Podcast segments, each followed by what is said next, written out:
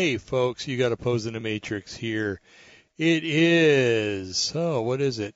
You know, I've got a new configuration here, and because I wear glasses, it's kind of hard to see. It is the, um, actually the sixteenth of um, August, two thousand twenty, and it is approximately eleven to ten p.m. And um, boy, oh boy, what a day this has been.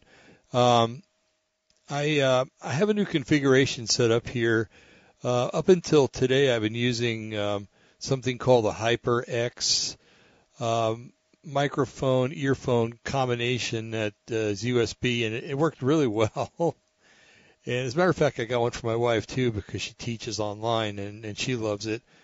Um, however, um, we have a uh, we you probably know we have four dogs, and uh, one of our dogs is um, something called a Chiweenie, and basically. Um, It has the characteristics of its um, Nordic uh, ancestors in the uh, Dachshund and its Aztec ancestors in the the Mexican Chihuahua dog. And uh, it likes to chew things.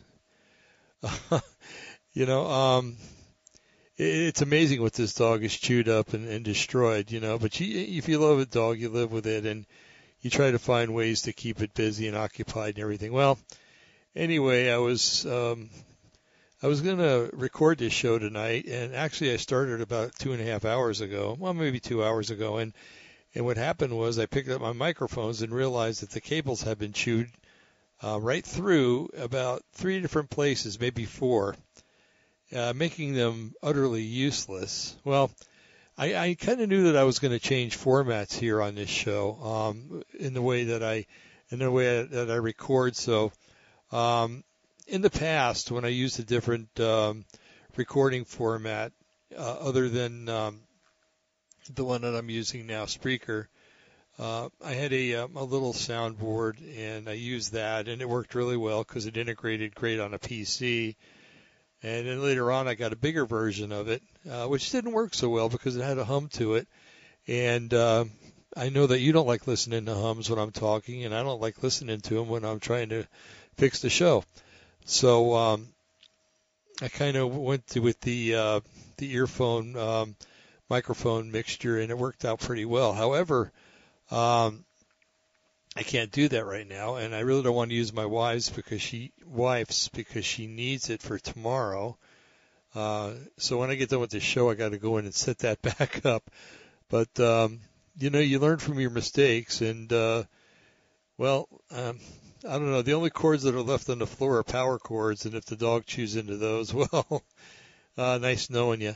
But um, yeah, we do try to keep everything away from her. But my goodness, I was I was quite livid earlier. Um, I'm better now, I promise.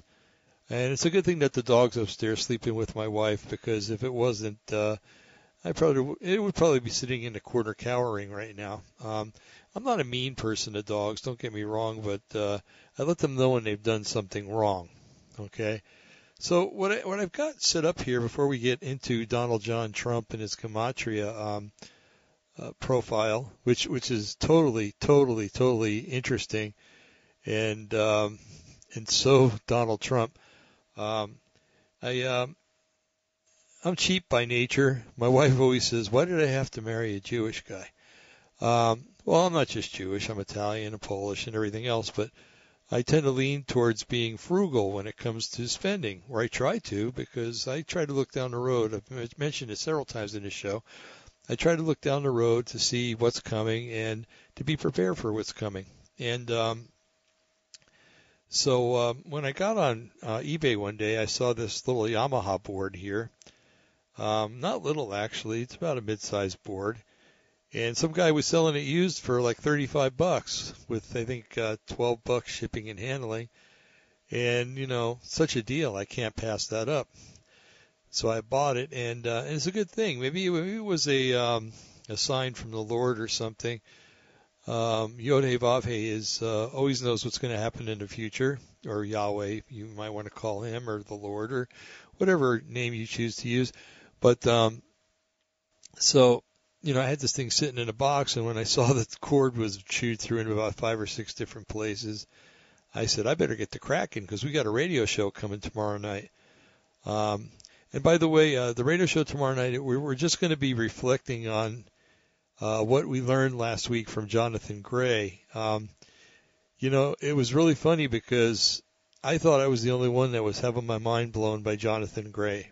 And um, I got a, uh, a text from Brian later that night, or it might have been early next morning, saying, hey, can we talk? Because, yeah, it was next morning, because he said, can we talk? Because I couldn't sleep last night. It took me a long time to get to sleep.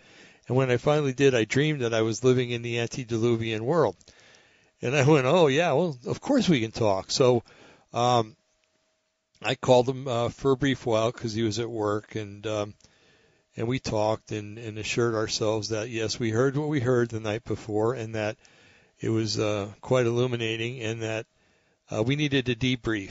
So tomorrow night's show, which will start at six thirty-five Pacific time um, in the evening and nine thirty-five um, Eastern time in the, on the East Coast, um, will be a, basically a debriefing session between the three or four of us. So if Eric can make it, that'd be great, because I think his input's really needed for tomorrow night.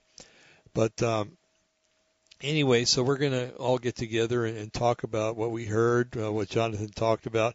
He revealed some very interesting things, things that he'd never revealed before, um, like the text that was on that uh, golden tablet. Um, geez, I got I better clarify that, because you guys are going to think that we, we went over to the uh, the cult side. But uh, no, it was a tablet that was found in a carbonif- carboniferous deposit that was supposed to be hundreds of millions of years old, but really detailed life in the pre-flood world. Um, so anyway, um, that's what tomorrow night's show is going to be about, and I think it's going to be very interesting. And I I know that a lot of you listened, and Jim told me that he got some letters saying that um, sometimes uh, people had to listen to it twice to get something out of it because it was so deep and so detailed. So um, anyway, uh, that having been said, uh, yes, we, we were affected by it too, um, especially the, the blood test for Yeshua's blood, and um, the D N A results and things like that were, were totally astounding. And um, so that's what we're talking about tomorrow night. But anyway, as you know, from time to time, I, I go and I um, I do a gematria study on um, famous people, basically. Um, and, you know, say what you want, but I'd like to know why evil people are evil, and if um, if maybe their evilness is foretold. Okay? Now, don't get me wrong. I'm not using the gematria as a fortune-telling device. I'm using it as a um, a hobby, first of all, but a hobby to look into to see maybe why people are the way they are. Um, I'm a firm believer, and I've mentioned this many times before, that a person's name, I think, has something to do with their character, and it molds their character even before they're old enough to start molding a character. Um, I, I talked about the name David, how it means beloved, and um, how my mother had named me that because she had watched a movie about, I think it was called David and Bathsheba, and she was so impressed about how David sinned with Bathsheba, but then went to the tabernacle and laid his hands on the ark and and prayed to the Lord and asked for forgiveness, that she wanted me to be that way. Now, I'm not going to say I'm a perfect human being. I'm far from that. But, um, you know, people have told me that I'm pretty quick to repent about things. So uh, maybe my mother had some insight, or was given some insight um, as to what to name me before she did. My dad had something to do with it too, don't get me wrong. But, um, you know, he had some relatives with the name David also. So um, it wasn't a far a far catch from him to, to agree with her on that. So anyway, um, the gematria file on uh, Donald John Trump. And some interesting words came up that have the same numerical value as um, Donald John Trump if you look at him in Hebrew. Now, there are three different kinds of gematria Uh, that are common here in the States, and I guess maybe in all English-speaking languages uh, or areas. Um, the first one is the Hebrew, of course. Um, they take letters that uh, correspond to the letters in English, and each Hebrew letter has a numeric value, and then they add them up. Um, then there's another kind of gematria that um, it's simple. It's uh, where the letter A is one, the letter B is two, the letter C is three, all the way from one to twenty-six, and then you add up the letters, and then you get a gematria. Um, you get a gematria numeric value for the name that you're looking for. And then there's a more complex one that I don't like to use because it's been used for many, many years, and it's been used by people that have tried to try to um, figure out who the Antichrist is. And if you've read Scripture at all, you know that nobody's going to know who the Antichrist is until he's revealed. He's being hidden away right now. Um, and when he who restraineth, restraineth no more, that's when he'll be revealed. And the one that restraineth is the Holy Spirit. And when he's moved away, like you would move away a gate and a dam to let the water out, that's when the Antichrist is going to be revealed. So that having been said, um, I don't like that method because it's been bastardized by so many people to try to figure out. I mean, you could look at the word computer, and it adds up to six hundred sixty-six. If you use the method, that method where A is six, B is twelve, C is um, eighteen. You know, you go you go in increments of six all the way till you get up to six. Um, I think Z. I can't remember, but um, uh, so I don't want to give out information that I don't know. Okay, but um, it, it was really used a lot back in the seventies and eighties, and I think Henry Kissinger equaled six hundred sixty-six. But the guy's got one foot in the grave. I don't think he's going to be the Antichrist.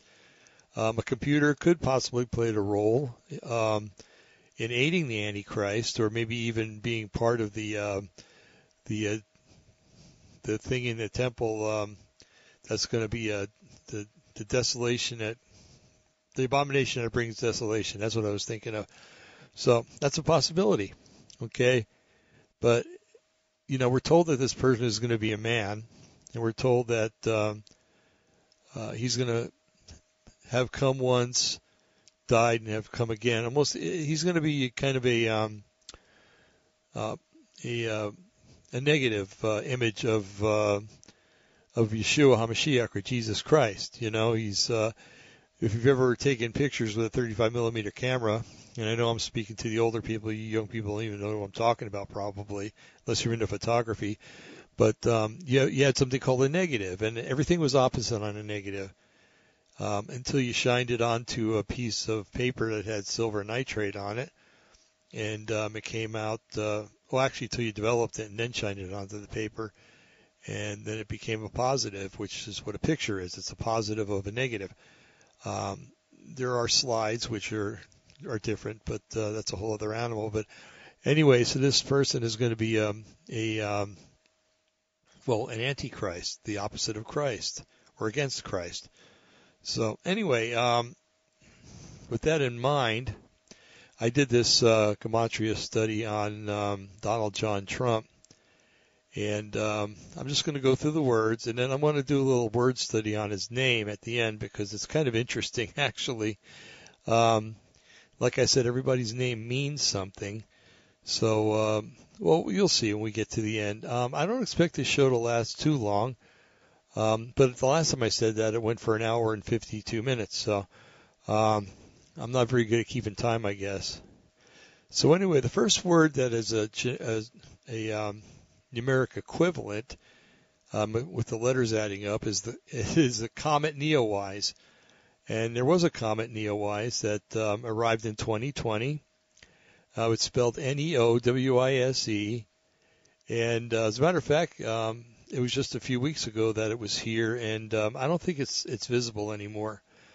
But um, if you got up at a certain time in the morning and went outside, you could see it in the uh, western sky.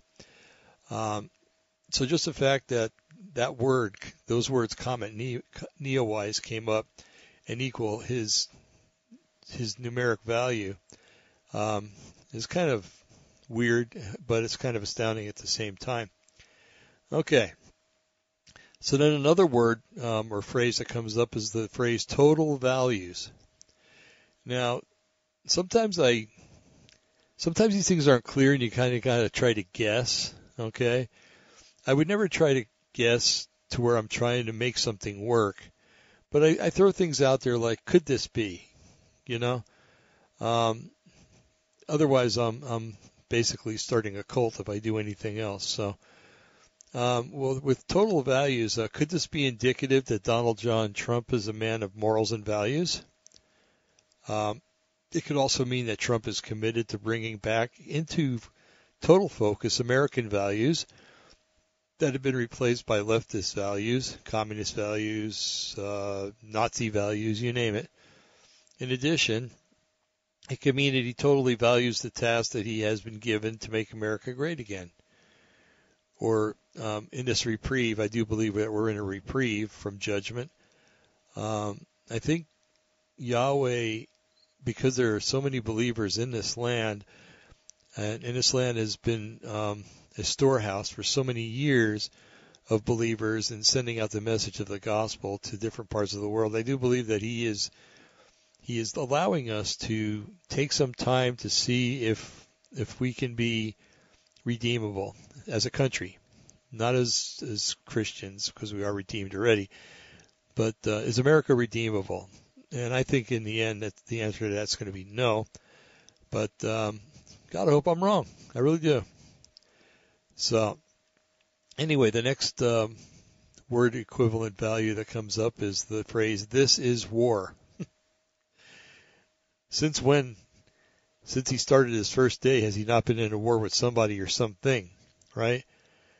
Okay, now Donald Trump knows that we're at war with many things, including radical Islam. He led efforts to wipe out ISIS in Syria. I do, I do not believe ISIS exists in Syria anymore. They've moved, um, but in very small numbers. um, they've been basically blown apart out of existence. But um, hopefully they, they will not make a... Um, a repeat performance. He's also declared war on an unseen enemy. He always mentions the unseen enemy, and he doesn't when he's talking about COVID nineteen. But for some reason, I got a feeling he's talking about other things. Now, he could be referring to the COVID nineteen pandemic, like I just said, but there are those like me, and, and there are others like me that think this way, that think that he is referring to the deep state, which has been he's been fighting for the past four years. And if he gets reelected, he'll be probably be fighting for the next four years, too. And whoever takes over from him, if it's a Republican, praise the Lord, and then they'll be doing the same thing. Because this deep state is very, um, it's a swamp, like he calls it. It's very deep. It's very mucky. And there's things living in there that, uh, quite frankly, um, will only die if the water's drained out of the swamp and it's exposed to the light of day. And a lot of these things are being exposed to the light of day, especially the pedophilia thing now. Um, who would have thought ten or fifteen or twenty years ago that uh, the Hollywood elite and so many people in government were involved in, in a pedophilia ring and um, and, the, and human trafficking, trading um, little children not only for their bodies but for the, their blood and for adrenochrome and and for uh, parts of their their uh, They're, they're glands that produce adrenochrome and different uh, chemicals that these people get high on. So um, never would have thought that twenty years ago. But and if I would have tried to get people to, to think it twenty years ago, my goodness, they would have had me committed. Uh, but now it's all coming out into the light. The light always shines and casts the darkness away, or shines light on the darkness. Um, another phrase that comes up is tree of knowledge. Now, the Bible talks about Adam and Eve eating from the tree of knowledge of good and evil. And because of that, mankind became aware of sin and has suffered from the effects uh, of such, the effects of sin. And we know that the, the main effect of sin is uh, death. We die because of sin. And um, Trump has um, had a conversation, or excuse me, a conversion to Christianity, and by conversion I'm talking about a biblical one and not a mainstream one. Um, he was brought up as a, uh, in a, the American equivalent of the Dutch, Dutch Reformed Church, um, and uh, but he was baptized, I do believe, as a Presbyterian, which is another mainline church. But uh, recently he's he's had his eyes opened, and um, he is. Uh, in my estimation, a born-again believer in Yeshua HaMashiach, or Jesus Christ.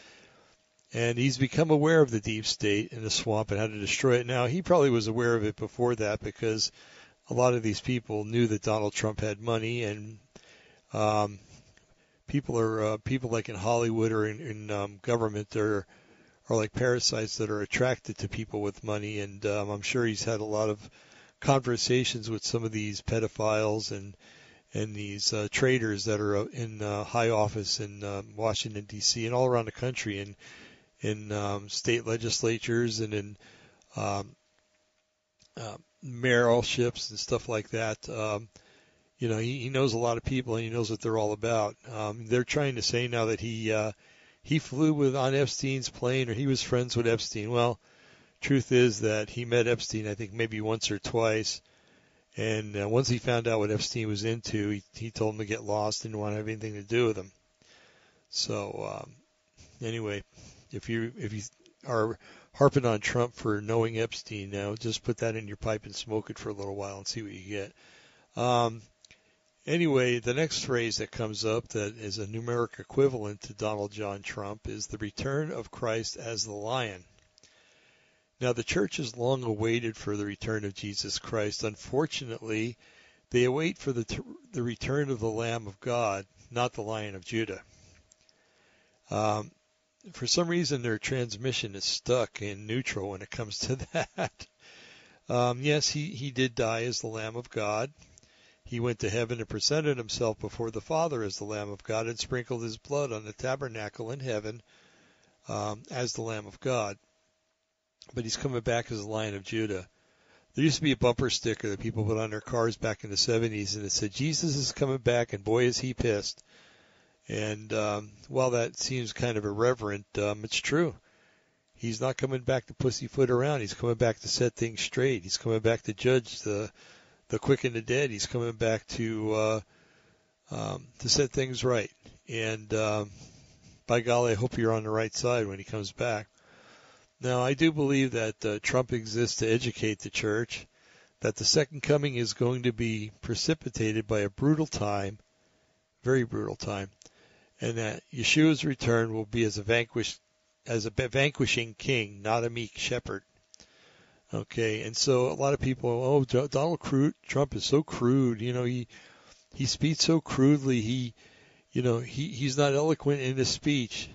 Well, you know what? When you're dealing with a Um, a sick nation, a nation that needs a good kick in the pants, You, you're not going to, um, you're not going to present yourself as um, uh, Doctor Ruth, so to speak. You know, you're going to come in and you're going to say, you're going to come in like my dad used to come in. You know, hey, you did this, wham, bam. You know, and um, thankfully, if you know him, you will not be part of the wham, bam. But he's gonna, he's gonna come and he's gonna. He's going to make people bow at his feet. The kings of this earth will bow at his feet. And they'll realize that they're evil and that what they've done is evil. And they'll either repent or they'll die. Okay? Uh, the next phrase that comes up is, you are the Illuminati. Now, when I read this, I was like, oh, my goodness. You know, is it saying that Donald Trump is of the Illuminati? Now, you got to think about these things. You know, these are these are little phrases. And they could be talking about Donald Trump. They could be Donald Trump proclaiming that other people are the Illuminati. Okay, and also when you read some of these things, too, it could be a um, ant- ant- antithetical, I think is the word I'm looking for, of um, what you're actually reading. Okay, and I think we run into one or two of those in here, and I'll point them out when we get there. But um you are the Illuminati. Now, this is clearly an indictment against the deep state and a declaration that Trump knows who they are and what he has to do to eradicate them. And um, Godspeed, Mister Trump. Uh, the next phrase is heaven's Lord on earth. Now, I know there's Christians out there going, oh, but are you saying Donald Trump is the Lord? Well, just because the word Lord there doesn't mean we're talking about the King of Kings and Lord of Lords. I mean, the, the very phrase Lord of Lords means that he is the Lord over lords. Okay, but um, uh, we have other Lord lords that were in the Bible too that worked for were worked for Yahweh. Um, Nebuchadnezzar. Um, if you remember the the history that went on before Nebuchadnezzar sacked Jerusalem, God told Jeremiah to go to the king of Judah and to his court and say, hey, this is the deal. Go out to the king Nebuchadnezzar and tell him that you give up. Surrender to him, and he will treat you fairly. You'll be in his land for so many years, and then you'll come back. But nobody believed Jeremiah. They all told, thought he was nuts. Uh, they tried to throw him in a well. They tried to silence him every way they could think of. But the day came when uh, the king of Judah was taken captive. He had his eyes put out, but not before his children were killed before him, in front of him. And then his eyes were put out. Um, but uh, Nebuchadnezzar dealt um, firmly but fairly with the Jewish people. He could have annihilated everybody if he wanted to, right? Uh, but he didn't. Um, and uh, we see in accounts like with Daniel um, that he he found... Uh, He found, um, what am I trying to say? He uh, honored some people that um, were servants of the Lord Most High. And, and in the end, Nebuchadnezzar, I do believe, became a believer in um, in Yod-Heh-Vav-Heh, the King of Heaven and Earth, because um, he proclaims it in one chapter of, of Daniel. Um, and at the end of that kingdom, um, the kingdom of Babylon, Um, when the Medes and the Persians came down, King Cyrus came in, um, sacked, well, he didn't sack the city. As a matter of fact, I think it took them two weeks to realize that they'd been conquered. But King Cyrus proclaimed that um, uh, Judah was supposed to go back to the land and rebuild the cities of uh, Jerusalem and the surrounding cities, and, and to rebuild the temple. So um, uh, Trump is Trump is on the scene to be a regal rep- representative of Yod-Heh-Vav-Heh, or Yahweh, on earth to accomplish wonderful accomplishments. And um, one of those was to move the uh, the embassy of the United States from Tel Aviv to, to Jerusalem, where it should be and should have been all these years. Uh, we were paid lip service by so many presidents that said they were going to do it, but they never did it because they were cowards, and mostly because they were deep state and, um, and Illuminati. But uh, Trump is not in that camp, so he uh, he did what was right. Now, the next phrase that comes up is the phrase, your mind seeing clues. Now, this could have to do with uh, his supposed time travel scenarios. Um, yes, there are those that believe that Donald Trump is a time traveler. And there's, I don't know, there's there's some indication that that could be a possibility, um, especially if he has Nick, Nikola Tesla's work. Um, Nikola was working on time travel, and I do believe he perfected it. And um, if Trump is able to go into the future and see what happens, he can come back and try to change things. Um, but anyway, um, again, this could have to do with uh, his supposed time travel scenarios. It also could be that um, Yahweh, I will I will call him Yahweh from now on instead of Yod-Heh-Vav-Heh, just to, so I don't make anybody any more uncomfortable than this is already for some of you, I'm sure. Um, that uh, Yahweh is revealing things to Trump's mind um, of things to come and how to handle them, uh, much like he did with the prophets. Much, and I think he does use prophets to talk to Donald Trump. Um, I don't know who they are. Um, I hope they're not N A R prophets. Otherwise, we're in big trouble. But, um, you know, he uh, he does have advisors, and some of them are, are uh, really true believers. Uh, Mark Taylor's one of them. Um You got to read his story or watch his, his movie. It's uh, real interesting. Um, and uh, I, I guess Kim Clement, I never could get used to Kim, Kim Clement's style of prophecy. Uh, well, singing prophecy. It's, um, I don't know, just kind of weird, but some people swear by it. And, um, and there are indications that God was showing him things. Um, and, and in addition, this could also be a reference to the QAnon group that's been disseminating information to the general public in the form of cryptic clues. Um, constantly we get cryptic clues from, from QAnon, and, um, uh, you know, you could uh, uh, try to figure out who QAnon is if you want to. Um, you know, some of us think it's John F. Kennedy Junior Some of us think it's Trump himself. Um, you know, there there are probably hundreds of different scenarios that people have when it comes to who the real QAnon is. Anyway, um, the next um, word that came up was Westbrook. And I, I really had to search hard for this. Uh, well, I thought I would. Let's put it that way. But it, it, it came out really quite quickly. um, And uh, Westbrook uh, probably refers to Russell Westbrook. He's an N B A player. Um, he took exception to Donald Trump's claims that uh, uh, that Trump made that the uh, the day titled June Juneteenth uh, that he made it popular by holding a political rally that day. Um, Trump claims, and rightly so, that he brought Juneteenth into light with all the controversy that the black community exhibited, insisting that Trump planned uh, to disrupt the celebratory day. Now, I don't know about you, but I'm you're probably younger than I am. Some of you might be older, but I'm sixty-one years old this year, um, approaching sixty-two pretty quick. And this is the first year that I've ever heard of the name Juneteenth. Um, But according to research that I that I've done, it's a day to celebrate the emancipation the Emancipation Proclamation, which freed the slaves after the Civil War back in the nineteenth century. Now, I've talked to a lot of people of all races, creeds, and colors, even blacks, and I haven't run into anyone yet, except for what I've heard on the news, uh, the mainstream media, who are critical of Trump and trying to down him on this. I haven't run into anyone that knew about Juneteenth until the controversy came up this year. And my question to that is, is this part of the Mandela effect? Is that the Mandela effect coming into play again? Is something that none of us have ever heard of all of a sudden starts to exist? Is it being brought over from another dimension, from another reality? Hmm. Well, you know, keep it in mind. Maybe not, but keep it in mind. Okay, now there's another name that came up that's the same uh, numeric equivalent. It's the name is Stefan, S T E F A N, and I believe the last name is probably pronounced Molyneux.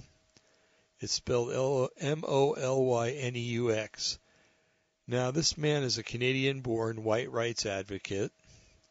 Doesn't mean he's a racist.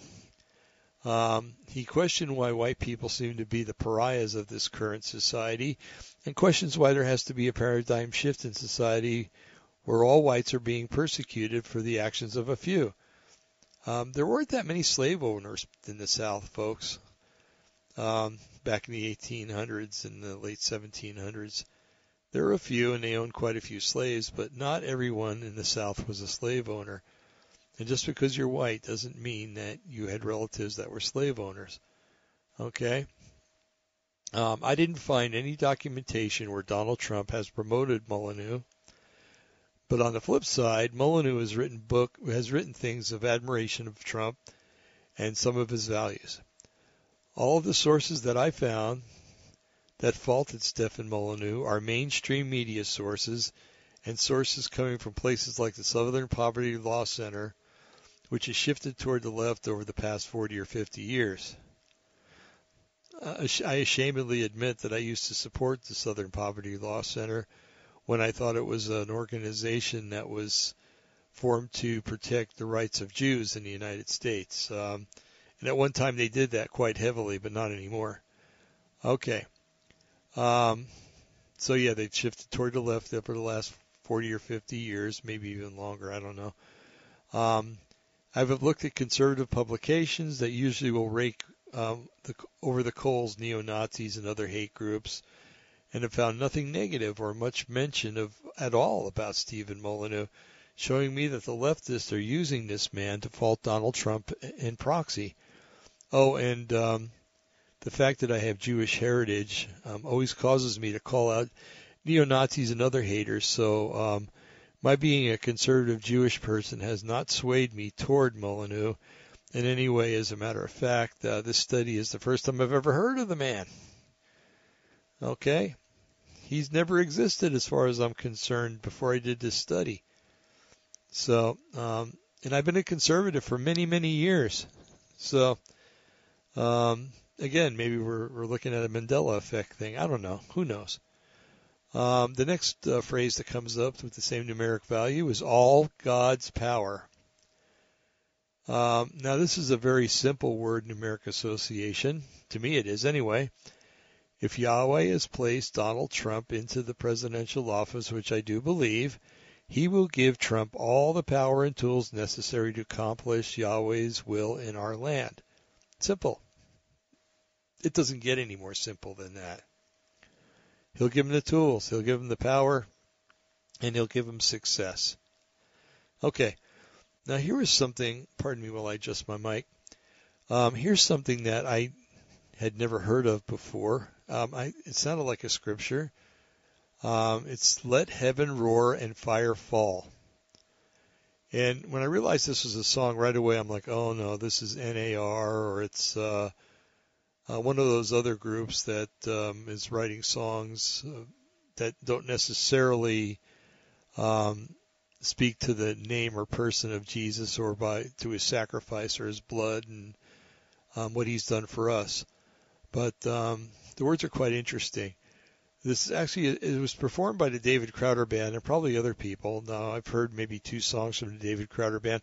I'm not a big fan of conservative, uh, contemporary Christian music. Um, I like the hymns better because they speak of what Jesus did for me, not what I'm doing for him, um, which is nothing. I can do nothing in my own strength for Jesus or Yeshua. Uh, the lyrics, which I, I'm going to be reading here in a minute, uh, suggest a revival in a person, in a people, and in a nation. Now, I firmly believe that it's a song of revival which happened to Donald John Trump, uh, which will come to this nation as the leftists continue to show uh, just how wicked their evil hearts are, which is something that they're doing almost on a daily basis, right? Uh, put simply, when I see a revival starting in Portland, Oregon, which basically did happen last weekend, believe it or not, um, it's a sign that Trump is being used in a way that Yahweh's intended. Now to the lyrics. And here are the lyrics. Let love explode and bring the dead to life. A love so bold to seek a revolution somehow. Hmm, interesting. Let love explode and bring the dead to life. A love so bold to bring a revolution somehow. Now I'm lost in your freedom. This is the world I'll overcome. My God's not dead. He's surely alive. He's living on the inside, roaring like a lion. God's not dead. He's surely alive. He's living on the inside, roaring like a lion. He's roaring. You know, excuse me, roaring. He's roaring. He's roaring like a lion. Let's let hope arise and make the darkness hide. Talked about that earlier. Remember that light chases away darkness. My faith is dead. I need resurrection somehow. Now I'm lo- now I'm lost in your freedom. In this world, I'll overcome. My God's not dead. He's surely alive. He's living on the inside. Roaring like a lion. God's not dead. He's surely alive. And I'm not going to read that again there. But um, because it's repetitive, it's over and over and over again. Um, anyway, um, so anyway, we'll have to see. You know, um, let me go back up here real quick. Um, we'll have to see if heaven will roar and fire will fall. Uh, but it sure looks like it. It sure looks like it. And if God's, what did he say? If my people who are called by my name will, um, oh, I always get these things mixed up. Uh, basically, he's saying if they repent and admit their wicked ways and turn to him, that he will hear from heaven and heal, and God will heal their land. And um, I can only hope that that would happen here in the United States. God needs to heal our land, and um, but it's not gonna. It's a conditional thing. It's just not gonna happen. It's a, it's a covenant thing, and we have to do our part. So, get out and vote. Um, then the next uh, word that, or phrase that came up was Divine Matrix. Every time I hear the word matrix, I just it just sends me thinking and wondering. You know, our, our radio show is opposing the Matrix, and basically we're opposing um, this um, this uh, holo- basically hologram world that we've been thrown into because of sin and death, and uh, which uh, Yeshua will come back and change, hopefully sometime really soon, and bring back the world that was meant to be. Um, but Divine Matrix, now this is a book that's written by an author named Greg with two G's, Braden. Uh, while this book and his uh, series of similar books seems to have New Age overtones, there was one description of his book on the Amazon website that sort of piqued my interest. And that uh, that description was, between nineteen ninety-three and two thousand, a series of groundbreaking experiments revealed dramatic evidence of a web of energy that connects everything in our lives and our world. the Divine Matrix. Now, you know, the people in New Age would probably say, well, yeah, that's, um, you know, that's just part of the, the Christ consciousness in this world. But um, I look at it a little different. Uh, Donald Don, John Trump is um, in possession of the writings of the work of Nikola Tesla, which were given to him or given to his uncle, John Trump, by the government, the F B I, that is. And they used to have a, um, I can't remember the name of the organization, but the uh, the Bureau for um, Alien Technology, and alien just meant outside the United States. It didn't mean from outer space at that time. But um, so it was given to his uncle, John Trump, by the government upon Tesla's death. And when I do the, the gematria on uh, John um, George Trump, it's, you'll find out that it was... Uh, Only three days after Tesla's death, all this paperwork was handed over to uh, uh, John G. Trump, and uh, who was a physicist and um, a very, very intelligent and smart man. I could only hope to have like a quarter of his intelligence, and I'd, I'd have my, I'd have life by the tail. Um, so he was given it upon uh, Tesla's death so that he could vet the information to see if it had any value. They wanted to see if maybe they could turn it into a weapon or something. And, um, well, Trump looked it over, and I, I think he saw that it could be dangerous, and he knew what the government was like, and um, that they would do anything to make any kind of weapon to uh, to prosper in this world. And uh, but he, he told the government that the writings were gibberish, and um, and asked the government, well, what do you want me to do with them? And they said, well, if they're gibberish, just keep them. We don't want them. So he kept them. uh, I love the guy. If he's in heaven, I want to meet this man. Um, and, but later, it, he handed them over to his favorite nephew, who happened to be Donald John Trump. Uh, President Trump has mentioned that he's aware of energies and power sources that will make oil obsolete and will revolutionize transportation and power production. Um, he even made a comment one day, and I saw it. I saw him say with his own lips in a video that a day is coming soon when oil, the only use for oil will be for lubricant. Um, now, the writer of the Divine Matrix might have tapped into some, th- some of the same source material. So, so there's an interconnection with Donald Trump uh, and this author's book, perhaps. Um, now, the next phrase that comes up is kill the witches. Oh, my goodness. I thought of Monty Python when I when I read this. Kill the witch. Kill the witch. You know, um, it's it's truly kind of a funny uh, skit that they did. Um, I don't know if you've ever seen it, but um, I, I got quite a bit of amusement out of it. Um, it just shows how ignorant some people can be. Um, now, I truly believe that this is a reference to the destruction of the deep state, the draining of the swamp that Donald Trump talks about all the time. It's no secret, absolutely no secret, that the deep state is steeped in the occult, and it's common knowledge that people like Bill, Bill and Hillary Clinton are high-level Wiccans. I think she's one level higher than him. I think she's like a second and he's a first, or she's a third and he's a second. Uh, the connection is that the deep state is also a group of traitors, seditious people intent on destroying the United States. The penalty for both of those things, treason and sedition, is the death penalty. It's starting to come together for you?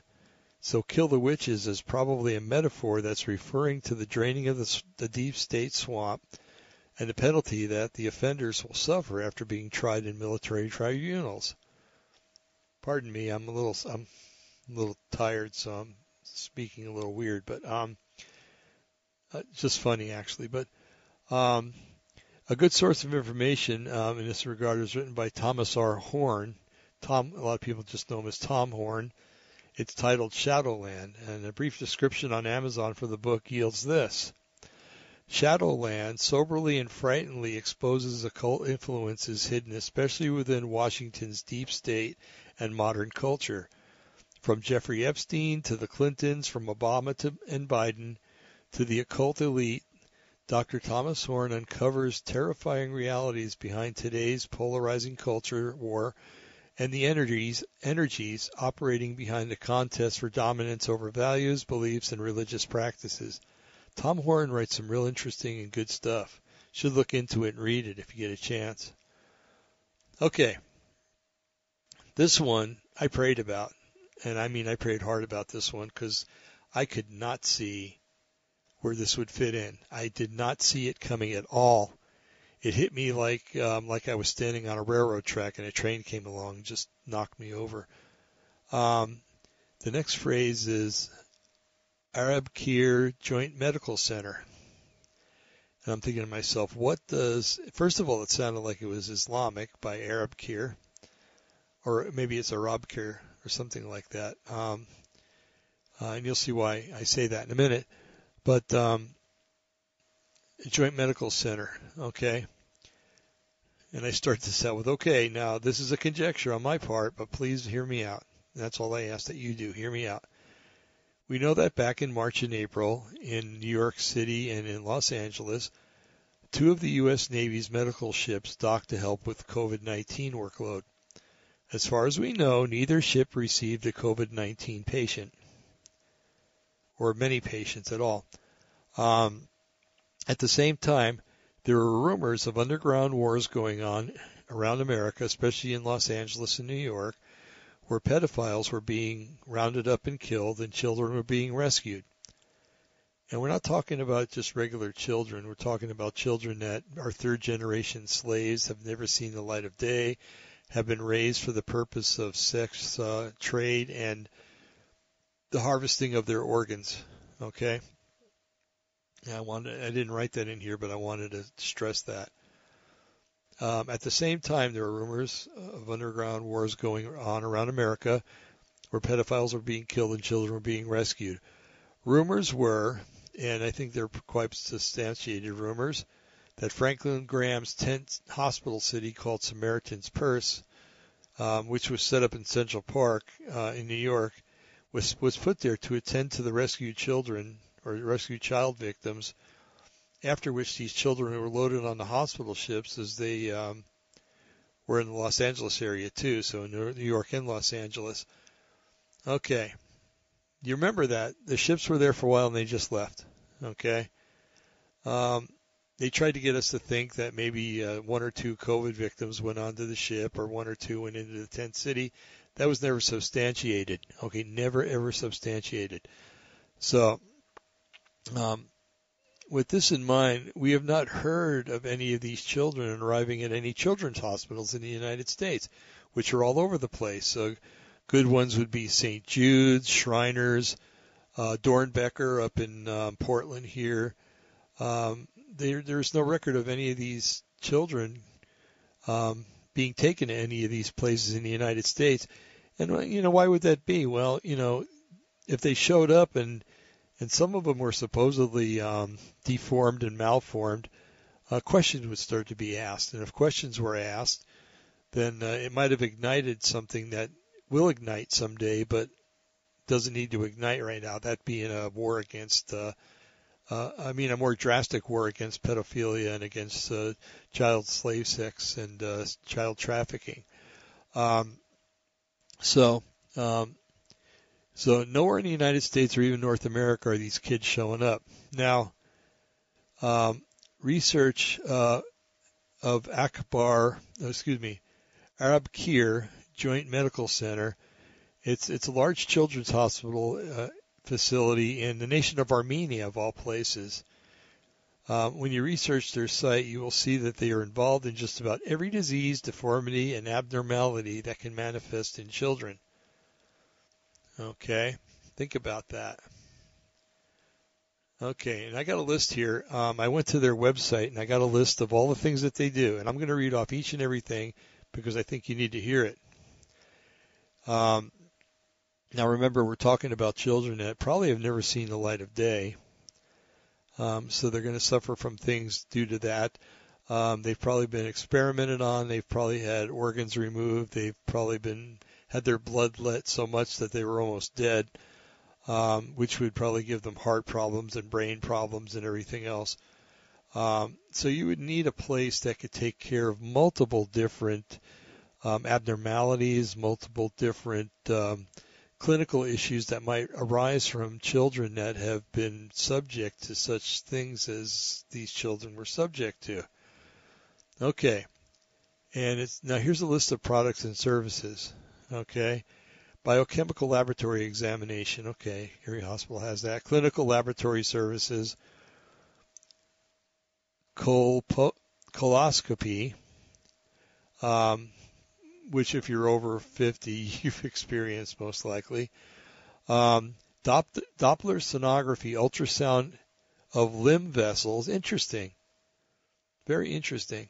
Uh, electroencephalo... E E G. Let's just say that. Electroencephalography. I'm sorry. I used to be really good at medical terminology, but that's kind of waned over the years. Um, also, kidney biopsy, urinary calculus analysis, in other words, kidney stones, which a lot of kids would probably have because they're malnourished and they're not getting the fluids that they're supposed to get. Urodynamic examination, meaning everything from the kidneys all the way down to the ure, um, urethra. Um, ultradynamic examination, X-ray. Uh, then it goes into treatment methods. Endoscopic surgery, genital organ surgery, hemodialysis, kidney renal surgery, kidney transplantations, uh, kinesiotherapy, ther- which is therapeutic um, physical training, manual therapy, medical treatment of teeth, neonatal surgery, pediatric surgery, peritoneal dialysis, physiotherapy, uh, treatment of diseases. Um, and I'm, I'm about two-thirds of the way through, so bear with me. Uh, treatment of uh, andrologic diseases, andrologist, excuse me, androlysis services, uh, treatment of children's allergic diseases, pediatric allergic services, treatment of children's nervous system diseases, pediatric neurologist, neuropathologist services, uh, treatment of children's skin diseases, pediatric dermatologist services, treatment of um, children's various diseases, pediatrician services, uh, treatment of gynecological diseases, gyne- gynecologist services, treatment of hormonal disorders, endocrine diseases, endocrinologist services, treatment of infantile autism. Boy, you think people are going to be messed up after being born, you know, maybe through incestuous um, ways um, or through... Um, having different things injected into them to produce more blood or produce more adrenochrome, um, going to cause autism. Treatment of infantile epilepsy, treatment of injuries, uh, traumatologist services, treatment of kidney diseases, nephrologist services, treatment of locomotor system diseases, which is orthopedic neurologist or uh, neuropathologist services, Uh, treatment of oral or dental diseases, dental services, treatment of orthopedic diseases, orthopedist services, treatment of reproductive system diseases, treatment of spinal diseases, vertebrologist, um, and I'm not even going to try to say that word, services, uh, treatment of tooth diseases, treatment of urologic diseases, urologist services, rehabilitation of children with mental and physical problems. That is probably going to be the The biggest deal right there. And this place is in Armenia. Now, above, like I said, is a screenshot of the services provided by the Children's Hospital in Armenia. Other children might have been repatriated to their countries of origin where anonymity can be assured. And uh, could it be that Donald Trump works something out with the Armenian government to care for the children that have been and are still being rescued from pedophile networks? Many born as pedophilia slaves who might number two or three generations of children or and or young adults that have never known a normal kind of life. Think of it for a while. It starts to make sense. Why would he send them to Armenia, a little obscure country? Um, I don't even know where you would describe it. It's it's in Asia. It's not in South Asia. It's just south of uh, the Soviet Union, uh, excuse me, south of Russia. Uh, next to Georgia and Azerbaijan, um, right next to Mount Ararat, where Noah's Ark landed. Yeah, isn't that uncanny? Um, so uh, think about it. Just think about it real carefully. Why, why all the secrecy? Why no COVID patients allowed in these tents or on the ships?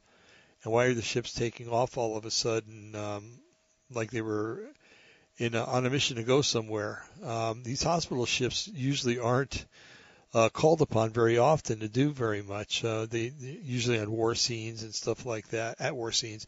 And there's a number of them, too. These are just two out of quite a few. But um, anyway, uh, something's going on. Something's rotten in Denmark, or maybe something's blessed in the United States, because these people are being, these scoundrels are being rounded up and killed in some cases, um, who are committing this against children. And boy, if you really want to tick God off, you hurt kids. Um, he has a special place in his heart for kids, so much so that he wants me and you to be like kids, because he knows kids are honest, and kids kids will speak their hearts, and kids aren't afraid. You know, um, kids have a simple faith, and that's what he wants us to have. Maybe that'll happen someday. Okay, now the next phrase that comes up is the pillar of Villianism. Now, a pillar is something that holds up a structure, of course, whether it be physical or even a societal structure.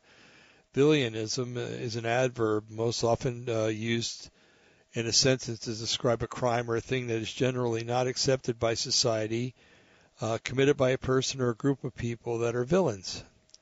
A villain is a deliberate scoundrel or a criminal. In other words, they try to be criminals. That's a villain.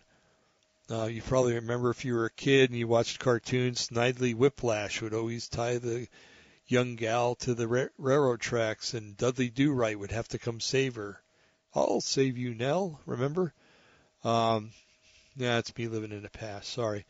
Um, A villain is a deliberate scoundrel or a criminal. Therefore, I do believe that this phrase of numerological um, likeness is describing the archenemy of Trump and Americanism, namely George Soros. There are others.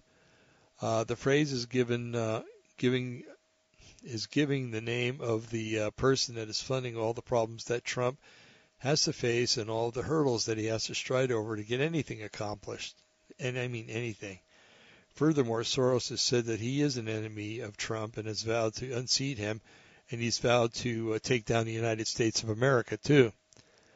Um, may it happen to him before he does it to us. That's all I got to say.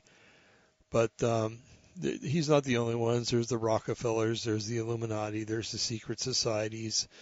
Um, they're all um, villains, and, and um, someday they will receive their due.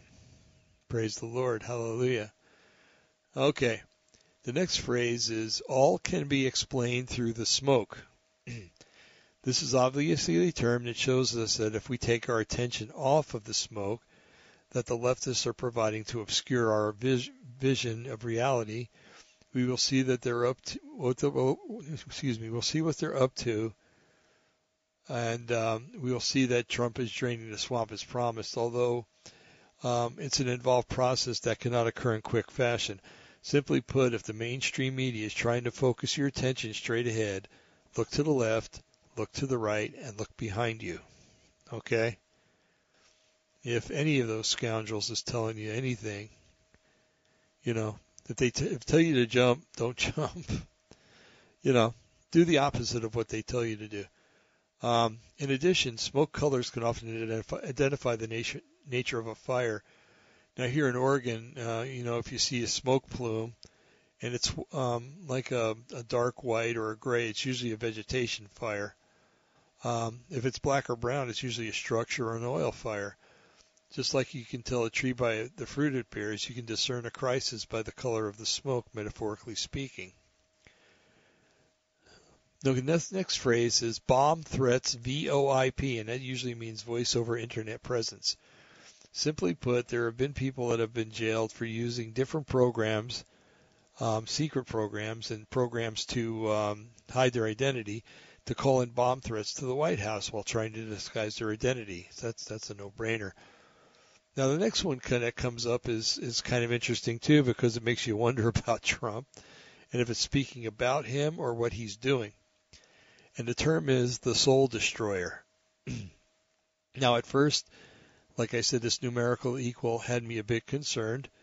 Um, we think of the word soul as designating a person's life, and that uh, it, that is one of the meanings. However, if one searches the Webster's eighteen twenty-eight dictionary, which I highly recommend because The English language has been bastardized so badly over the last two hundred years that if you want to learn real English, go to Webster's eighteen twenty-eight and, and at least look and see if it's there before you you try to use any any kind of uh, dictionary.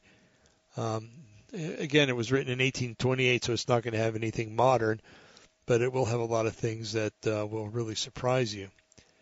Um, now, if you look at the eighteen twenty-eight dictionary, Webster's, um, it's possible to see how words have become bastardized over the last two hundred years.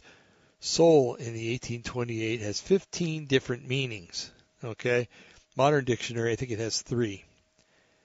Uh, with that in mind, the, the word soul in this phrase could, aside from human life, stand for the understanding of something or a vital principle or the animation of a people or a unit or internal power or an active power or the spirit of a principle or an idea, and other things also. That was just a few of the fifteen.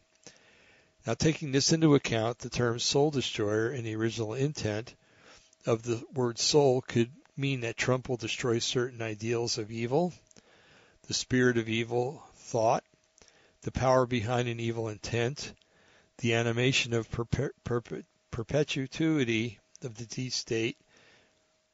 Uh, I murdered that word. Sorry. Uh, the destruction of an active power of the deep state. It can mean one or any number of such of those elements, as well as the lives of the traitors that are involved in the deep state. Okay. So again, you see a word, go back to to the eighteen twenty-eight, and you're going to really find a lot of surprises, and you're going to find out that you didn't learn a lot in school. Okay. Pardon me. Another phrase that came up was "I love honey," and right away I thought of Winnie the Pooh. Um, one of the names that Donald Trump has had thrust upon him is the honey badger. I don't know if you've ever heard that, but there are people that call him the honey badger. And if you type it into YouTube, there's there's quite an interesting and almost uh, funny um, video about him being a honey badger and what honey badgers do. He's referred to this name because honey badgers are fearless. They can take hundreds of stings. Well, they go for honey, right? They take hundreds of stings in order to eat honey from beehives, and they walk away like nothing detrimental has occurred. It speaks of his ferocity and his ability to take a hit, take hit after hit, uh, without much effect, okay? A lot of times, as a matter of fact, it looks like he's enjoying these different press conferences and making fools out of these um, these reporters from C N N and Wall, well, not the Wall Street Journal. Um, uh, anyway, he he does he um, he takes pleasure in it. He really does.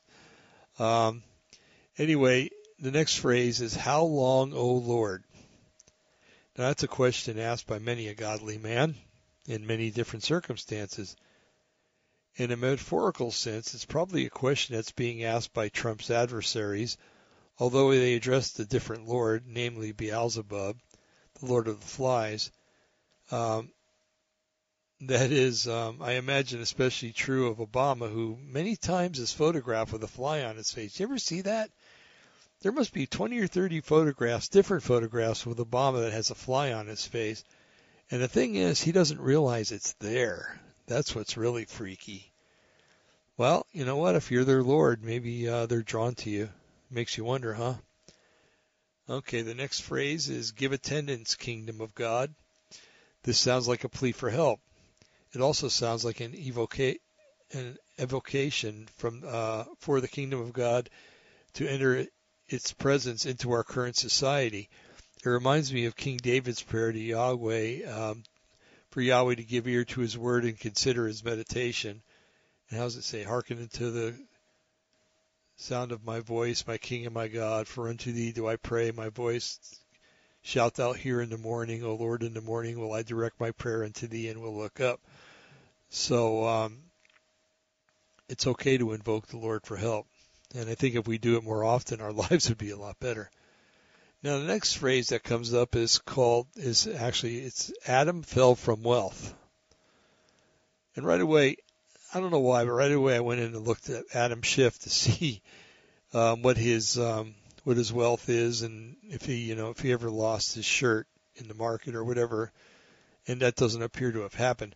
Um, but after doing some exhaustive research using all sorts of variations of the numeric equivalent, I could uh, find nothing bringing Donald Trump clarity with this statement. I did, however, pray about it and, and feel I was shown a valuable insight.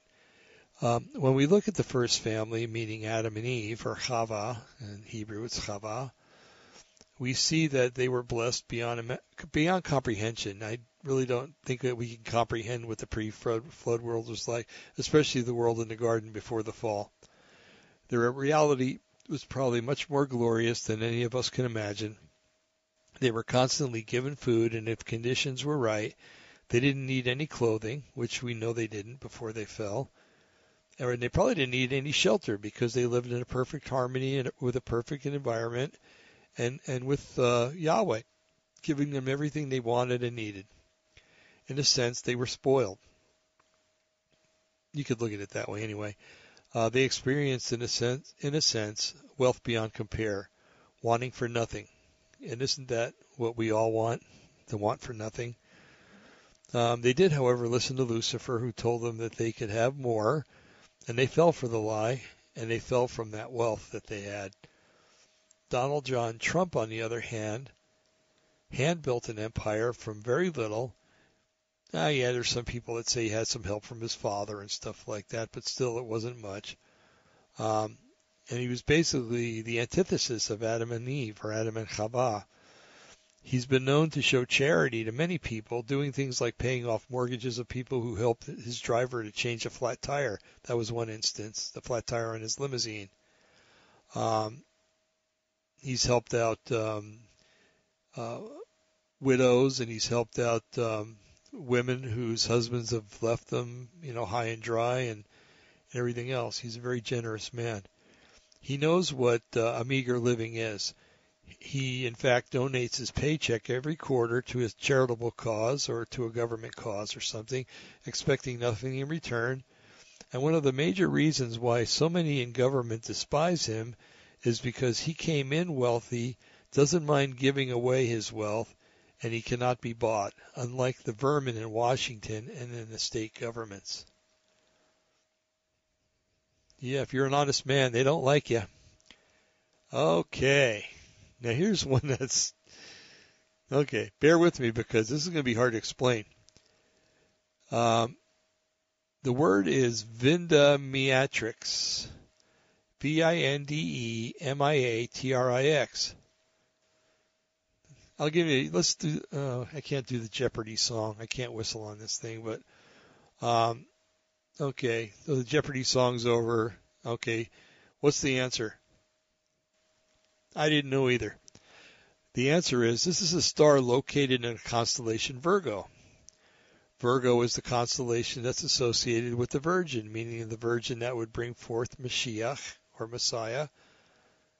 This star is defined as, so it's called Epsilon Virginis, a Virginis abbrevi- abbreviated Epsilon Ver or Epsilon or Ever, uh, formerly named Divine Matrix, is a star in the zodiac constellation of Virgo.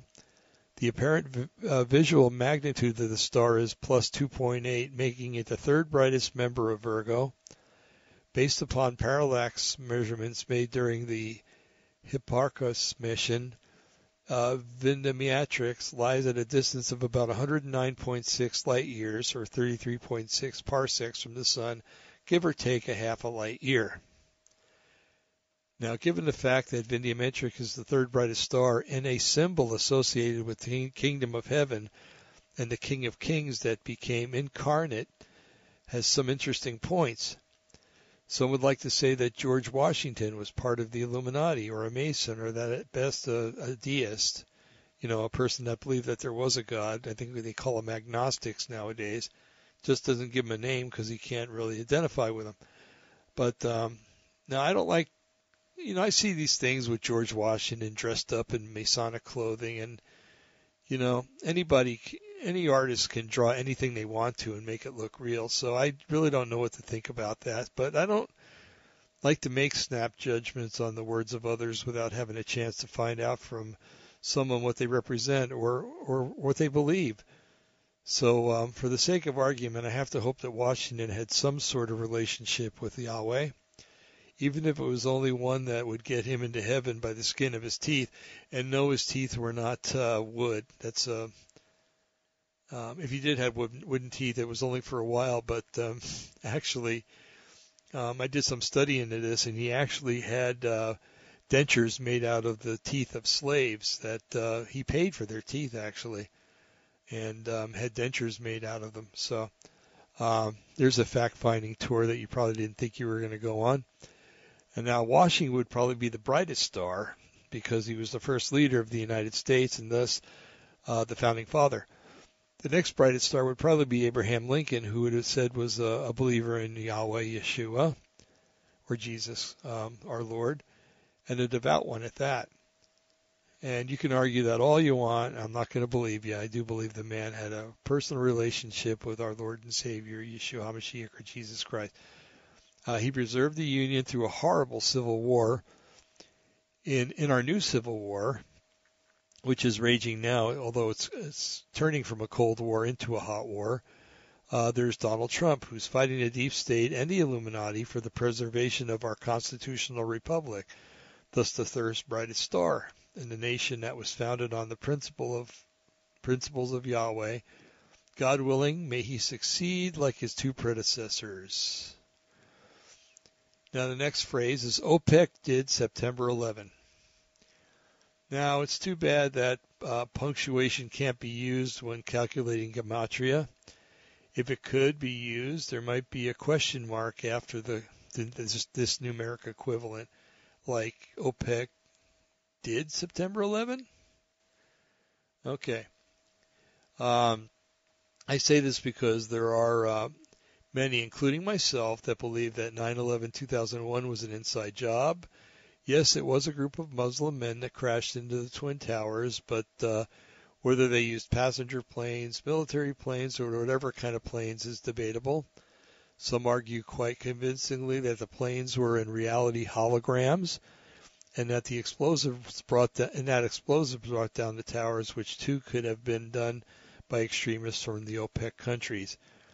It's been accepted that the Bush family was involved and that George H W Bush was directly involved um, so that the country would become a police state and, and submit to the Illuminati plan to take over the world through subservience.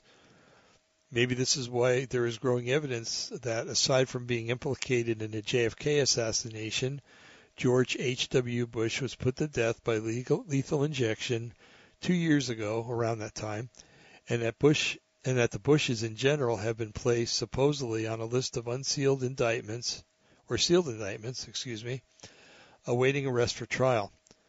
Um, in any case, it, it cannot be denied that Big Oil was, was involved, and that, uh, you talk about Big Oil, you're talking the Bushes, and that the major players from the Arab countries were not touched or punished. I don't know if you remember, but um, I think the very same day that nine eleven happened, Bush um, granted... Uh, a Saudi family permission to leave the country ASAP. Um, and there's some speculation that some of that family was uh, the bin Laden family. Um, it also could explain how Islam was given the chance to advance so quickly in American society. And less than ten years after nine eleven occurred, people stupidly, and I mean stupid, stupid, stupidly, elected an openly Islamic president. Will Americans ever learn? I'm sorry, but if your middle name is Hussein, you're a Muslim. Unless you've converted afterwards and um, you just didn't give up the name. Um, that's another story. But um, anyway, the next word that comes up is the word galvanized. And I'm looked in, we're about two-thirds through, so I'm hoping we can get this done to, tonight at a decent hour. It's uh, almost twelve thirty here on the Pacific Coast the next day. So the word is galvanized. Now, the definition of galvanized, where people are concerned, is when they are shocked or forced into action because of the action of another. The word applies to the entire presidency of President Trump, as a matter of fact. There are underlying causes for the galvanizing, of course. Trump has promised the American people that he would drain the swamp of the corrupt politicians, which has galvanized those corrupt politicians to attempt every trick in the book to charge Trump legally or illegally with false charges that have never worked in bringing him down or throwing him out of office. Um, now, oh, okay, so we go into another word. That, that's something I got to fix here, but that's okay. The next uh, phrase is host body of the dragon Satan. Now, again, I read this and I'm like, uh-oh, you know, is he the Antichrist? Um, again, I was a little concerned that the title might be referring to the person of Donald Trump. Um, so I prayed. And uh, through prayer and common sense, I, it brought me to this vein of thought. Uh, first, let's look at uh, the term host body. Okay. That term implies that there's a parasitical host that is looking for a body to feed off of or live off of. The key word is body. A body can be an indiv- a body can be an individual, or it can be a body of people united in a purpose or a goal. Just like the term host body could mean one person, it could stand for a body of legislators that are united against Trump and or against the people that they are supposed to represent. You have to look at who is accomplished at who is accomplishing the will of Satan. Okay? The Bible says, and rightfully so, that Satan comes to steal, kill, and destroy. And those are the words of Yeshua. And you can't get a higher authority. Uh, the deep state is the epitome of what the Bible classifies as the mission of Satan. The deep state has been stealing from the American government and people for decades, if not for the whole history of the nation. Those who oppose the deep state are often found dead from odd accidents and or suicide, even though they are now in the habit of stating that they are not suicidal. Um, a lot of people are doing that now uh, because they know that if what they're coming out with is uh, has a potential of getting them killed, and um, they come out and say, hey, I'm not suicidal, and then when they declare it a suicide, there's suspicion cast upon um, the death. Finally, the, uh, the deep state does not deny anymore that they are intent on destroying the traditional foundation of government That, uh, nation, that our nation has been built on and has withstood so many attempts at destruction for so many years. Um, above, we saw what happened, what appears to be Trump's destiny to kill all the witches, right? Uh, the witches, or shall we say the occultists, the Satanists, the Luciferians, are the witches that infest our nation, the parasites. Trump is the dragon slayer, not the dragon host. Okay, the next phrase that came up is BitPay system. You've heard of Bitcoin, I'm sure, and there are probably one hundred fifty other coins that are out there that are tr- doing the same thing, but not as successful as BitPay or Bitcoin. Uh, but the BitPay is a system, also known as crypto coinage. This form of payment and exchange has taken off considerably during Trump's presidency. It did before, but especially now. It's an alternative payment method that's growing every day as more people see the uncertainty of fiat currency printed by private banks that run nation states. Now, in July of two thousand nineteen, President Trump criticized Bitcoin crypto assets. He said their value is highly volatile and they're not considered as money. He further wrote, I am not a fan of Bitcoin or any other cryptocurrencies which are not money and whose value is highly volatile and based on thin air. Unregulated crypto assets can facilitate unlawful behavior, including drug trade and other illegal activities. And I cited the source there. You'd have to read the document to get it. I'm not going to do that on the air. Okay, now it's been pretty well established that Donald Trump has been successful in his plans to merge the Federal Reserve with the United States Treasury. That has profound implications, by the way. It means that um, he's the Federal Reserve, Reserve Chairman, basically, even if it looks like um, the Federal Reserve still has is still its own entity. It's not. It has also been established that Trump will someday soon uh, replace the United States, will soon place the United States back on a gold standard, uh, backing a gold dollar, and eliminate the Federal Reserve altogether. Having done this, he could forgive all debt owed to the Federal Reserve and restart the economy fresh and clean. Just think of it, folks. You know, everybody's like, oh, he's spending trillions of dollars to, for COVID. He's spending billions of dollars for this. Well, with one pen stroke, he can just forgive it all, and it's done with. So anyway, um, Alex Lawn is another name that comes up. Lawn, like, you know, you mow the lawn. Um, Alex is a scientist that proposes that government and red tape be left out of science and that something called citizen science be furthered in scientific research, which I really agree with to a certain degree. Um, and what I mean by that is that, you know, it's uh, if they're agreeing with real science, then I agree with it. If, if it's junk science, then it's garbage. But anyway, Um, whether Trump is for or against citizen science remains to be seen. It, is appear, it appears that he is um, wearied by Big Pharma, as illustrated by the fact that he's pressing for less expensive medication costs, and Big Pharma is fighting against Trump tooth and nail. So true, uh, Trump may be in favor of some ways uh, towards citizen science. Uh, like I mentioned early on, uh, Trump has made uh, comments about new technologies coming forth that will revolutionize transportation, making the statement there's a day coming when the only thing that oil will be used for is a lubricant. Very interesting. Very interesting. And Big Pharma has it in for Trump. Um, uh, they're the ones that are trying to develop a vaccine that uh, for a supposed virus, COVID nineteen, that can be cured with uh, two pills that have been around for decades. Um, okay, another name, Howard Schmidt. This gets a little involved. Um, it's interesting that Schmidt, you know, he's, Schmidt died in two thousand seventeen, has no direct link to Donald Trump that I could find. Uh, he did work for the Obama administration as someone who instituted a higher degree of cybersecurity at the White House, and retired from the position in two thousand twelve after serving that position for upwards of four years. The only connection that he might have had with Trump is it may be possible that he's holding the position that he did for Obama in cybersecurity. He may have been influential holding that position. Um, and this is a long stretch, folks. Uh, he might have been responsible for advising Obama on how to destroy any evidence that would tie Hillary Clinton with the debacle in Benghazi, where her emails were concerned, thus tampering with evidence in an investigation.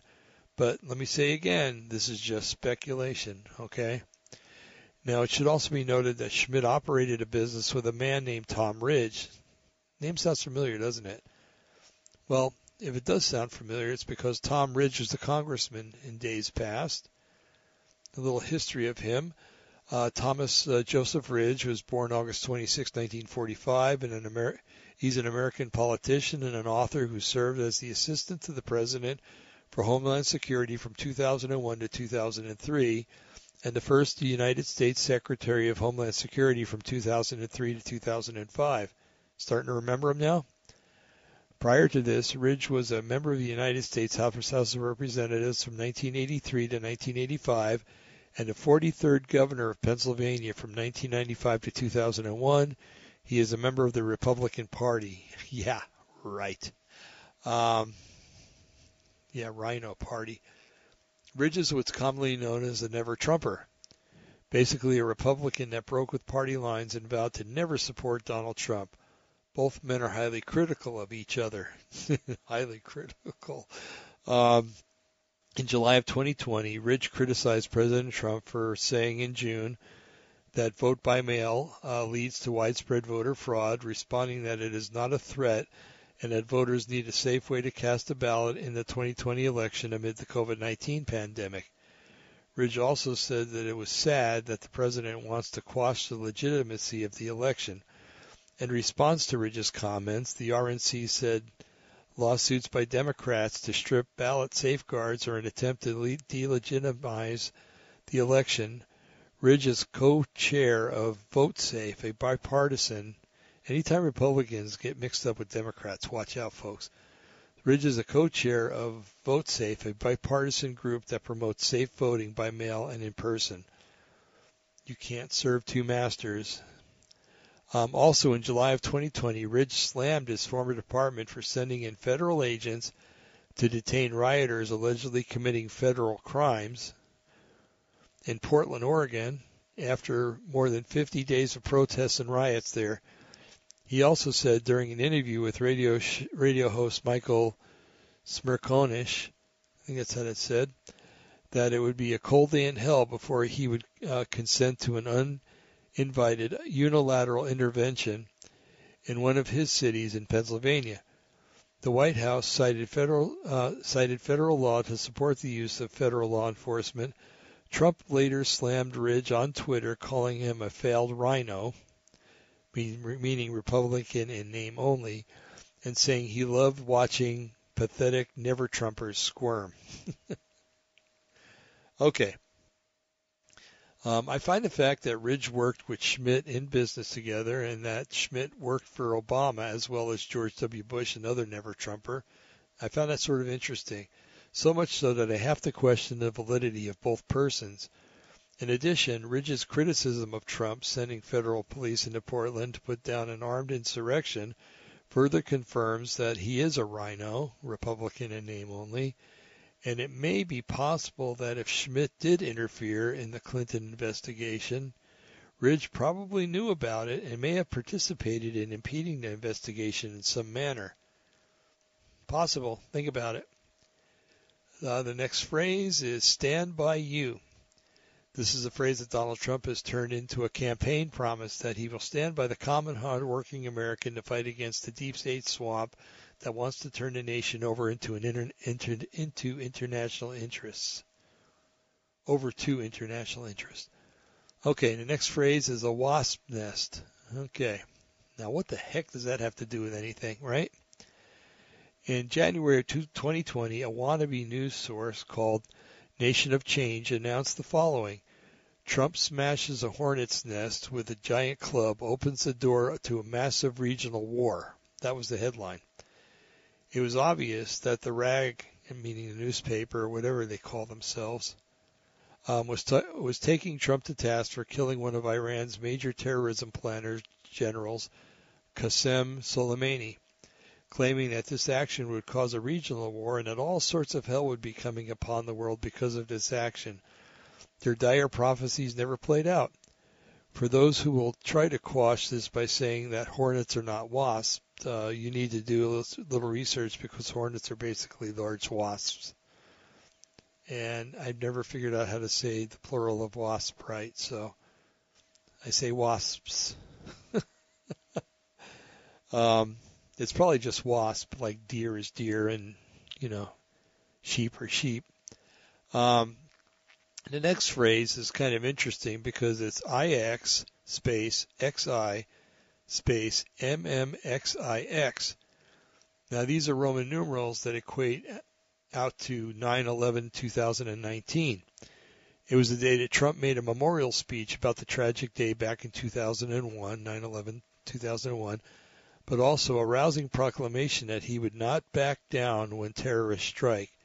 What I found interesting is that, reading many reports, there were the usual mainstream media reports of the speech where the fake newscasters were questioning and calling for fact checkers, and um, in, in, infamous and the infamous C N N said that Trump was acting like a megalomaniac at the event, uh, like anyone with one active neuron listens to C N N anymore, right? Okay. Uh, the next uh, phrase is give it up for God. This is one of those times when you wish you could remember something that happened and you and you you know that it was said, but you can't put it to what speech it was said at. Uh, there was a speech where Trump was talking about something that um, happened. Um, I believe he mentioned God, and when the audience started to applaud, Trump said, "Give it up for God," referring to the to the applause. Okay, so it was said, and the number equivalent for that phrase equals Donald John Trump. Okay, now the next one is sun diving comet. On August fifteenth, twenty nineteen, a comet known as a Kreutz sungrazer Uh, drove directly into our sun. From what my research has shown, this is not an uncommon thing. A cruise sungrazer is a comet that is thought to have broken off of a larger comet long ago, and quite a few of them are known. On that day, Trump was in New Hampshire at a rally denouncing the call for gun control, but called for control of dangerous people who are roaming the streets. He also made comments about how his election stopped the economy from crashing, um, and it is it has only gained since he was elected. I mean, he's, there's been a couple of downs, but it always comes right back up. And how if he isn't reelected, the bad policies of the Democrats might cause a market crash. On the day that the comet took a dive into the sun, Trump warns of, warned of your four oh one k taking a dive if he isn't reelected. His record on such predictions have been pretty accurate so far. So take that with a, the way you would. Um, and we're getting real close to the end. Um, another phrase, there's two more phrases. The first one is the Great War. Now, whether you want to admit it or not, this country is involved in a civil war that has been a cold war so far, but it's heating up. It's quite possible that before this next election, a hot civil war could break out, or perhaps just after the election, no matter who wins. Okay. And you thought other wars were great? This is going to be a great war. Um, not that it's going to be a beautiful thing, but it's going to be a gigantic war. Because nobody's going to know who's fighting anybody. um, the last phrase is ninety-three days. On August fourth uh, this year, twenty twenty, there were only ninety-three days to the national election. Trump's whole, Trump holds press conferences where he admits that everyone knows um, they are conflicting reports about COVID nineteen, the cause, the spread, the death toll, and what works in treating it. He calls some of the experts foolish and alludes that uh, all the confusion is causing himself and many Americans to wonder if the experts know what they're talking about. And that happened ninety-three days before the election on August fourth. Okay, now let's go into real quick into a name etymology. Um, as an interesting note, I've included a name etymology for Donald John Trump. Um, I believe that to some degree people live out their destiny by what they're named at birth, and that names are, for the most part, no accident. Below is a result of what I found for Donald John Trump. Now, the name Donald, it's actually a surname, but it's used as a first name in many countries.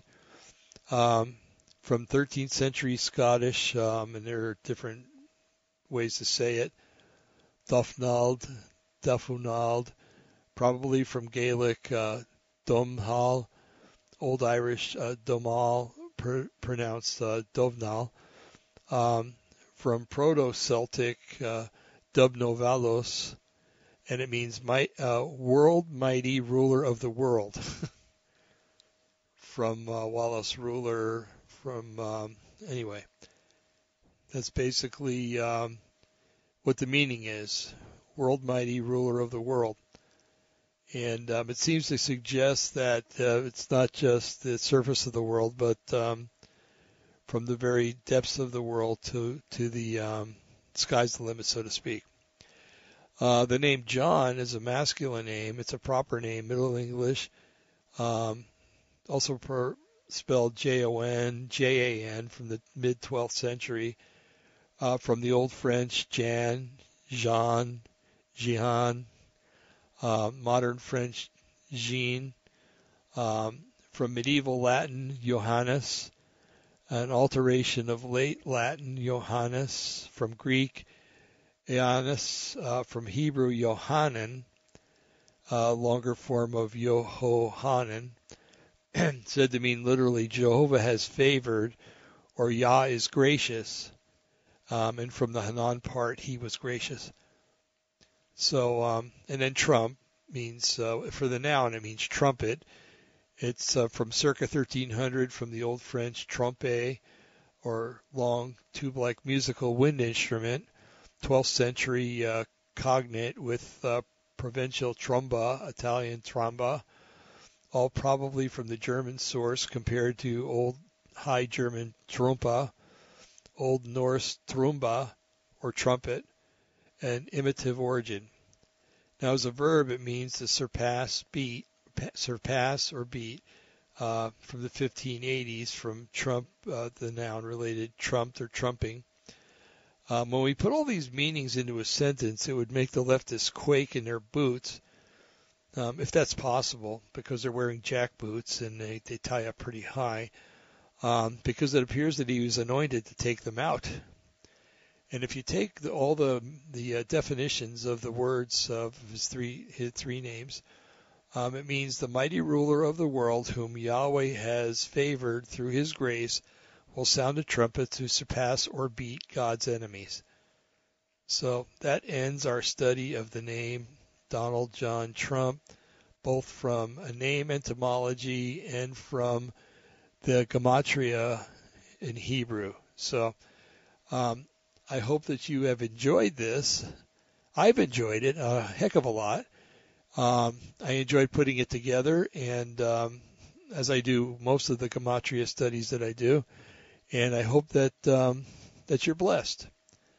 Um, again, don't forget, tomorrow night we're going to be doing a reflection of what we heard last week, a um, kind of debriefing of what Jonathan Gray taught us, and um try to make some sense of it all. I mean, it makes perfect sense, don't get me wrong, but we want to be able to um, put it all together, and uh, for ourselves and for you, if you haven't already. So anyway, um, with that in mind, I want to say God bless, um, and from um, very hot and muggy ninety degree weather with a, almost one hundred degree humidity today.